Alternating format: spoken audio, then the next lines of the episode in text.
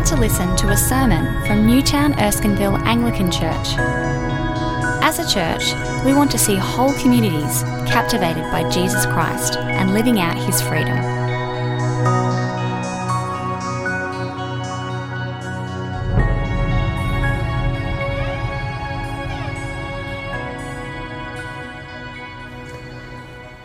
Well, we are at the final installment of our friendship series in February. Nice and alliterated for you. Uh, we've been considering together the great thing that friendship is, how you make friendships, how you deepen them, what you do with the difficulty of friendships when they turn sour. And this evening, what I want to look at to finish off is how we can take our friendships and take our words in friendships and powerfully and deeply speak into the lives of those around us. I wonder how you think your smartphone has changed the way you talk to people. There's some very interesting research around about this at the moment. Uh, one of them is about this thing called app mentality. You know those pretty apps you have that sometimes when you touch them are instant and beautiful and amazing, and yet in another you touch them and they seem to not open for an hour and you throw your phone across the floor. Uh, we've been trained for instant success with apps, instant fulfillment of the thing that we need in the moment we need it. And what's happening is that is slowly taking over our mentality with people. When we come to people and we touch them, we expect them to be instant in fulfilling us as well. Some researchers say that even the presence uh, on the table of a phone at a coffee shop between two friends can alter the conversation. Because all of a sudden, either friend has a way out. They can go to Google, they can go somewhere else and escape the thing in front of them. And what's kind of slowly happening is that space where you can actually be fully present to the other person and then speak meaningfully into their life is slowly fading. And we're losing the skills to do that properly. But behind that might be a fear. I think sometimes we're afraid when we meet someone in need that we mightn't have the right word to say. Or maybe that the word we say will be so ill received to re- that we end up rejected. Or maybe on the flip side, we feel so self sufficient that we don't really want other people to speak into us, because that would mean revealing part of who we are. In the midst of these issues, I think our passages today can speak a bit of clarity. What we see in these passages is both what uh, these conversations could look like and the significance of them. One we're going to look at with uh, Jonathan and David, and the other with Tim and Paul. And just to let you know, there's one little quirk to this sermon, and that's that in the middle between those two points, Sally's actually going to come up and do some application for us. Because she's incredible at the thing we're talking about this evening. And it's right for her to speak into that just to let you know that that will come up in the middle. So, first thing, what does it look like to have a type of conversation where you speak into someone's life? Have a look at 1 Samuel 23, uh, verse 7 and following. What you get here in this moment in Samuel, uh, we've kind of time traveled from last week. Last week, Jonathan was dead, and this week, he's still alive. Hope you picked up on that. Little test for if you're awake. Um, and what we see here is maybe the last conversation that Jonathan and David have. Well, at least it's the last one recorded. What we see in the surrounding context is that David is being pursued by Saul. He runs to a city called Keilah and he, he saves them from, uh, from the hands of the Philistines. But as he's there, Saul looks on and says, Oh, I'm going to get you there. God's delivered you into my hand. And, and he comes down, and the Keilites are going to hand him over, and David flees again. And at the end of the passage, he's pursued once more and only narrowly escapes. And it's in that middle moment between the two pursuits when in verse uh, 15 we learn uh, David knows that Saul is coming definitely to take his life. that all of a sudden Jonathan appears, almost out of nowhere in the narrative, and speaks a word incisively into David's circumstances. Three things I want you to notice about this little encounter between David and Jonathan. The first is that this moment, as you look at it, just seems like a pure gift, doesn't it? I mean, Saul is so relentlessly pursuing David that he will kill him on sight, and yet he can't seem to find him. But somehow Jonathan can. And not only can he find him, but he delivers him a piece of knowledge from Saul's own hand that Saul even knows that David will become king. This unlikely friendship, you begin to see, has a divine hand behind it, doesn't it?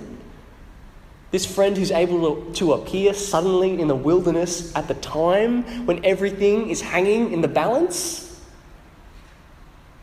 What a gift from above is such a friendship. But the second thing is notice Jonathan's intention here. Notice the purpose with which he comes. Look in verse 16. And Saul's son Jonathan went to David at Horesh and helped him find strength in God. Why does he come? To hang out, sword practice. He comes to lift David's gaze. You can imagine it, can't you? The mentality of David at this point, just unable to sleep. He felt so pursued and alone. He's just been abandoned by people he saved. He's had to hide his family off in a faraway town just so they're safe. And Jonathan comes purposefully to lift his gaze above what is happening, to what is actually happening, to help him find strength in God.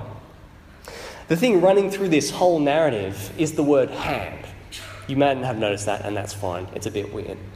But the question on everyone's lips is will Saul, will, will Saul lay his hands on David? It's repeated again and again. And Jonathan appears, and what does he do? He helped him find strength in God. Actually, it reads, He helped strengthen his hand in God. Jonathan comes when the question is lingering above his life whether God will let him die or not. And Jonathan intentionally walks into the situation to speak the word that he needs to hear at that exact time. To lift his gaze not into the hands of Saul, not thinking about human things, but God things because he will endure, his hand will endure in the power of God as God's Messiah. And Jonathan comes intentionally to lift his gaze to it. I don't know if you are that intentional with your friendships, if that's something you do with the people around you, if you want to step into their lives and speak in that way. I have one friend who does, and he does it almost relentlessly. He's always texting me and emailing me and telling me things. It's amazing, to be honest. I was even at his birthday party the other day, and he slipped me a three page letter describing the good things God had done through me to him and lifting my eyes to God. Do you have a friend like that? Are you a friend like that? Who gives words intentionally to lift other people's gaze to God, to the strength found in Him. We're a culture that lives on the horizontal. But we are to be people who draw each other to the vertical, to our God. But the third thing to notice here is exactly what Jonathan says. Did you notice that in verse 17? He says, Don't be afraid, which is, happens so often in the Bible that it's hard to count. And don't be afraid is a fine thing to say, but it can be quite hollow and empty, kind of, when you're really in pain. Jonathan's isn't empty, though. What does he say? He says, My father Saul will not lay a hand on you. That's the question lingering above things. You will be king over Israel, and I will be second to you. Even my father Saul knows this. What does he say to him? He reminds him of God's promise to him. God's promise is that he is God's anointed and that one day he will be king. He will be God's king. Saul isn't going to lay a hand on him because God's hand is all over him and has already anointed him for the task. Jonathan speaks into David's heart the promise that he, had, that he needs to remember at this desperate time. He even paints it so vividly, doesn't it? He, he says, I'll be your lieutenant. Can't you picture it? You're on the throne, I'm there. So vivid is he showing it to his friend. Doesn't even, uh, it's not even that he just says it, even. In verse 18, he almost enacts it. He once again makes a covenant with David. That unfailing commitment of two people to one another that friends can make. And in a moment when everyone else deserts David, Jonathan says, You can trust me. In the same way that he speaks of God's faithfulness, he embodies it. By word and action, he says to David, You can trust your God to strengthen your hand and to prevail. What does it look like to have this type of conversation? It's to speak into the heart of the people around you the promises of God, the promises of God's Messiah. Is that something you want to do? We're going to take a moment now with Sally to contemplate that a bit further. She's going to come up and talk through actually, practically, how would you go about making those conversations happen? Thanks, Matt. Um, it is true that um, over time God has given me opportunities uh, with friends, with people I know well, with people I don't know um, quite as well, um, to speak words to them that enable them to be strengthened in God. I'm sure that you have also had many of those um, opportunities. Uh, but as Matt has said, these are just some of my reflections um, of what I've learnt over time, and I'm still definitely learning. So I have um, three precursor conversation principles and then three conversation tips uh, to run through um, before I hand back to Matt. So enjoy the gear change in the sermon, and here we go. Uh, the first thing that I've learnt, uh, and possibly to state the obvious, is um, to pray. Um, before I, I've tried to get into the habit of, um, before I spend time with friends, uh, to pray that our time together will be edifying and uh, that we would build each other up in Christ. We never quite know when these conversations might come up or come our way, so um, having prayed about it beforehand is really important. Um, I also pray um, often during the conversation that I'm having, uh, if, if the conversation arises. There are um, most moments um, when these things come up that I actually don't have any idea what to say. so, some quick, you know, silent prayers to God um, to guide me and give me wisdom um, are really powerful. And it's a reminder to me that uh, God's Spirit lives in all of us and is um, able to give us wisdom um, from God's Word to help our friends. So the first thing is pray. Second thing, um, I've learnt to remember my neediness uh, and to come with humility to any of these conversations. Uh, remembering that I need Jesus just as much as the other person, and I'm just as needy of friendship uh, and advice at different times is really important. Um, and knowing this, I think, puts us all on a level playing field, so it leaves no place for um, being judgmental or proud. The third thing I'd say is, uh, as a precursor conversation, um, we need to, in order to earn the right to speak into people's lives, we need to actually demonstrate that we genuinely care about them. So, taking opportunities just to get to know a person, uh, what they're about, um, uh, enables us to uh, build up trust. I think if people can trust us with the small things, then they're able to uh, be vulnerable and speak, uh, ask about the bigger things. So, they're the pre- three precursor conversation uh, tips. They are prayer, being humble, and demonstrating that we care. Now, when uh, a conversation does arise with a friend, um, the first thing that is um, extremely important is to listen. Uh, that might sound um, simple, but um, listening properly to the situation that is actually there uh, is really important. And as Matt said at the very start, um, our age now with um, social media gives us a shorter attention span, I think, but we can often go into a conversation assuming that we know what someone is going to say or what the solution is. And I think that doesn't care for them genuinely or hit the mark with um, the solution that um, they're looking for.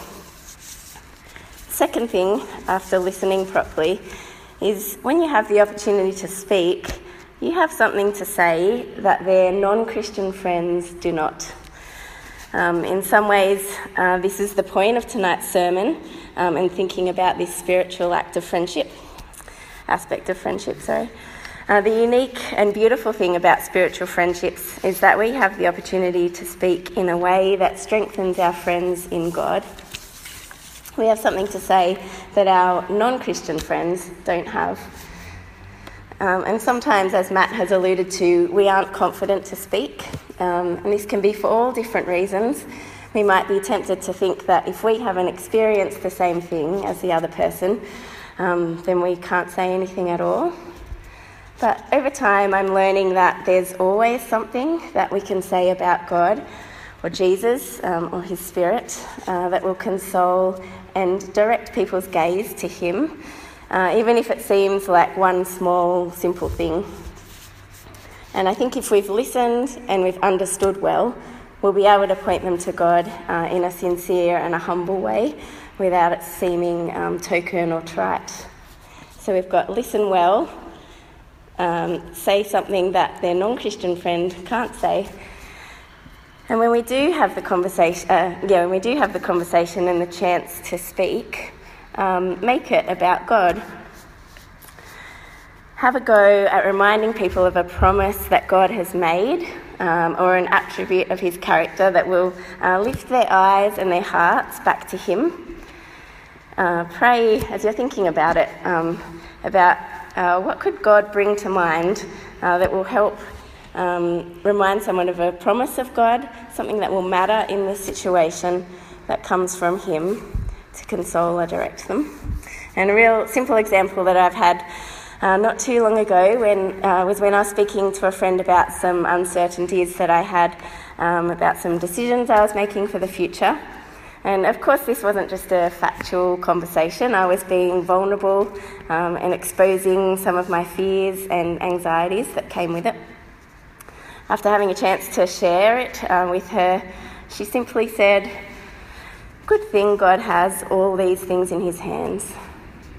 Now that's really simple, isn't it? I know that in my head, but uh, it is exactly what I needed to hear at that time, and it helped me to move my eyes from myself uh, to be lifted. My gaze was lifted uh, to gain perspective again uh, of God's control. Um, so I knew that promise in my head, but at that moment, and in that time, I needed to hear those words from the mouth of a friend. And another question that I ask uh, in my mind is what is it that Jesus gives that can console in this situation? We can point people to Jesus in a real way by showing them how he meets their particular need at a time. So, uh, just to give you some examples, when people are struggling with guilt from sin, we can say, you know, Jesus has actually forgiven you of that and remembers it no more. You can let him lift the burden from you and set you free. When friends are caught in the battle with a particular sin, we can give them hope by saying, Remember, Jesus has defeated the power of sin, so it no longer has to be your master. Um, the Spirit living in you gives you power to overcome, and I'll walk and pray with you um, through this struggle in grief or suffering, we can speak into people's lives by saying, um, Jesus knows your pain. He's able to draw near to you uh, and be the comfort your heart needs right now. Maybe one more example might be uh, if our friend is struggling with uh, identity or acceptance, we can remind them of the security they have uh, in being fully accepted by God in Christ, um, which takes the pressure off human approval for them. And of course, there are a myriad of um, ways that Jesus consoles us, um, from giving us real strength and hope, acceptance, identity, the list goes on. Um, but as I've said, if we've prayed, if we've listened well, shown care, and out of a place of our own neediness and humility, God will enable us to speak these words to our friends in their time of need uh, and enable them to find strength in God. Uh, just a final point to come full circle is uh, if you have opportunity to pray together with the person, um, do that. Uh, apart from prayer, obviously being really important and powerful, I think it's a really great way to show the other person that you have actually listened and you're also, also holding out hope uh, or walking with them through this situation. Uh, so, just quickly to recap um, before I hand back to Matt, I've said uh, pray, um, what have I said? Pray, be humble, demonstrate that you care, and then listen well, say something your non Christian friend can't say, and make it about God. Thanks, Matt. And staff, we call Sally our pastoral ninja. I find very true. Go talk to her later if you want to catch up with any of those details that she's been saying. Or we've looked at what it looks like with David and Jonathan to speak into someone's life, and Sally has just really beautifully nutted that out for us. But why is it significant? Why is it powerful? Why is it important? For that, we need to turn to 2 Timothy chapter 1, page 1178. Now, in the same way that uh, we might have the last conversation between David and Jonathan, in this letter we may have the last conversation between Paul and his young associate Timothy. Paul is on death row, soon to be beheaded as he was. And these are some final words. I think as we look at these, we begin to see some of the significance of what we're talking about and the power that it has. Three things to see here in this short little bit. Sorry to use three again. The first is that I wanted to say that everyone needs a Paul and a Timothy. Let me explain what I mean. This is a slightly different friendship to David and Jonathan. They're slightly more of a peer to peer sort of thing. In this case, Paul is more operating as a mentor and Timothy a mentee. That's why you get really beautiful, affectionate language like verse 2 To Timothy, my dear son. Timothy is to Paul a spiritual son. He's someone he's brought into the faith. He's seen him grow up. He knows his mother and his grandmother. That gives you so much authority over someone. Uh, and he's even laid his hands on him in verse 6 and sent him out into ministry. He's trained him, equipped him, sent him out for a task. He speaks powerfully into his life to continue to live the life that God has called him to. Uh, one of my friend's mums, in a way only a mum can say, used to say, everyone needs a Paul and a Timothy and a Barnabas. Don't you love mums? Uh, you know, everyone needs someone above them speaking into their life like Paul to Timothy, like a father to a spiritual son. And everyone needs to speak into someone else's life, the life giving truth of Jesus. And everyone needs a buddy along the way. That's who Barnabas was. No one knows who he is, but he was just kind of there along the way. Um, we need all three of those things to operate, to live an interdependent, flourishing Christian life. And my question to you is who are you letting speak into your life like Paul? Like Paul did to Timothy. I have a friend named Steve who I let do this. He's a cardiologist. He deals with real hearts, not the strange spiritual hearts that I deal with. And that's a perfect difference in our personality. He's all practical, I'm off in the stars.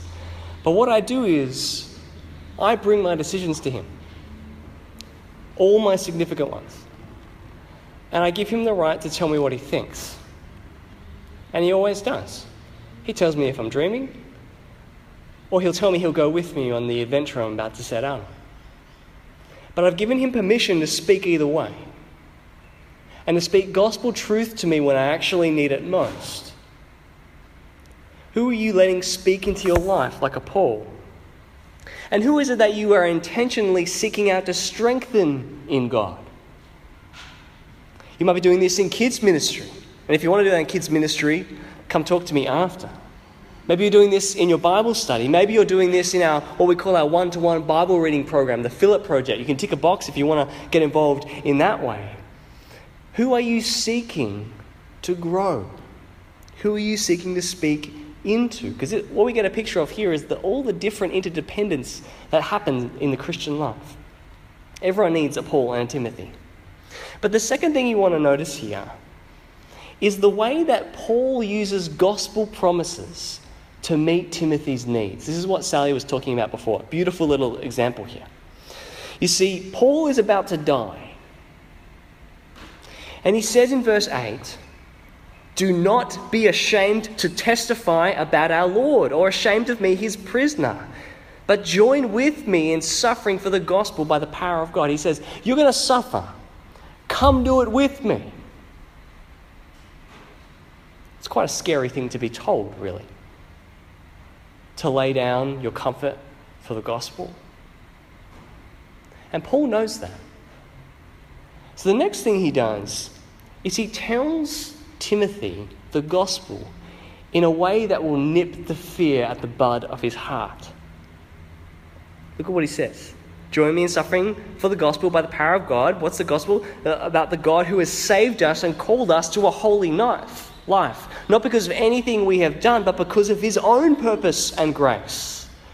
This grace was given us in Christ Jesus before the beginning of time, but it has now been revealed through the appearing of our Savior, Christ Jesus, who has destroyed death and brought life and immortality to light through the gospel. He says to Timothy, Come and die with me. But know that the thing you're dying for has already destroyed death Come and suffer in proclaiming Jesus as Savior. And know that if you lose this life, the life you get from Him will never end. See what He's doing? He calls him to suffer, but wipes away his fear with the gospel, wipes away anything in him and fills him with courage and fire and willingness. Because the thing he has been given, he didn't get because of his merits. And the thing he has been given is indestructible. And so that he can die for it and lose nothing. We, like Paul, are to take the gospel promises we know and speak them into the hearts of the people around us. At the butt of their heart where they need it most in the situation where they are feeling it most, with care and precision, applying what God has done in His Son in saving us by His grace. But my question as I read this, and this is the third thing, is why does Timothy even need to hear this? I mean, Timothy's a church planter, he's a bishop, he oversees things, he knows about Jesus. What Paul understands is what is true of all of us and is really the significance and the importance of speaking into each other's lives. He knows that every human heart is frail. After he summons Timothy to action, he gives a couple of examples of different people in verse 16, 15, 16. We didn't read this before, but there it is. He talks about Phygelus and Hermogenes, people who deserted him people who were ashamed of him, on the one hand, and then of the household of Onesiphorus, who instead of being ashamed ran to him in his chains. Two different reactions. He lays them out before Timothy and says then in chapter 2, verse 1 You then, my son, be strong in the grace that is in Christ Jesus. It's almost like he's saying to Timothy, You know what? You have a little bit of Phygelus and a little bit of Onesiphorus in your heart. You both want to run and you want to take hold. You're both afraid and courageous. You see, the truth is, is that every human heart both hates and loves the gospel. And therefore, every human heart needs to be strengthened by gospel promises, needs to be strengthened in the grace of Jesus Christ. Bonhoeffer knows it well. He says, The Christ in your own heart is always weaker than the Christ in the word of your brother or sister. Your own frail heart is weaker than the promise spoken to you. And that's why we need to again and again and again speak powerfully the gospel into our, each other's hearts so that the parts that hate it die and the parts that love it grow. And that is the great significance of this task. That is its great power. That is its great beauty to frail human hearts. But just as we close, let's consider this. What holds you back? How come we so often don't want this? I remember saying at the beginning how, on one hand, we, we're afraid of saying the wrong thing. And on the other hand, uh, maybe a little bit afraid of letting other people in. I think both of those things have the same fear behind them, actually the fear of being rejected.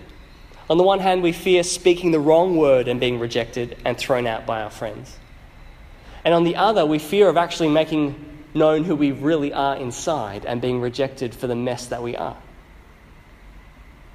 And so we hold back. I was reminded as I was reading Mark this week that as Jesus was dying, everyone made fun of him. The soldiers, the priests, even those crucified on his right and his left. He who was the truth was rejected and humiliated in every way we imagine we never want to be. And he was rejected on the cross so that we could be accepted, but not by men, but by his Father. He takes the rejection we fear to give us the approval that he has. And it's to the extent that your heart knows that it is accepted in all its mess by the God of the universe, by the blood of Jesus that you will be free to speak into the lives of others. You see, when you know you're fully accepted, it doesn't matter if you say something wrong because they might reject you, but He never will. And it doesn't matter if you're vulnerable with them and they don't get it because He does. He died for it. And when you know the depths to which you're accepted, then you can speak a more powerful word to those who need it. Friends, take up a word on your lips and speak it to your brother and your sister for the glory of Christ. Let's pray. Our Father, we hold back so much, but you never do. You always give more. And we cannot even fathom that Jesus was rejected so we could be approved by you.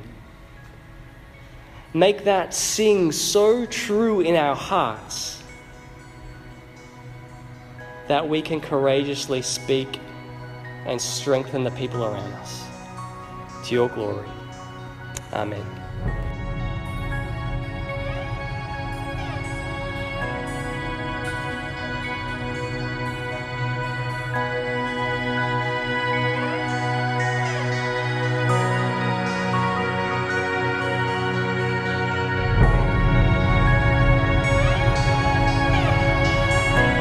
Listening to the Newtown Erskineville Anglican Church podcast. For more audio content and information about our church, please visit neac.com.au.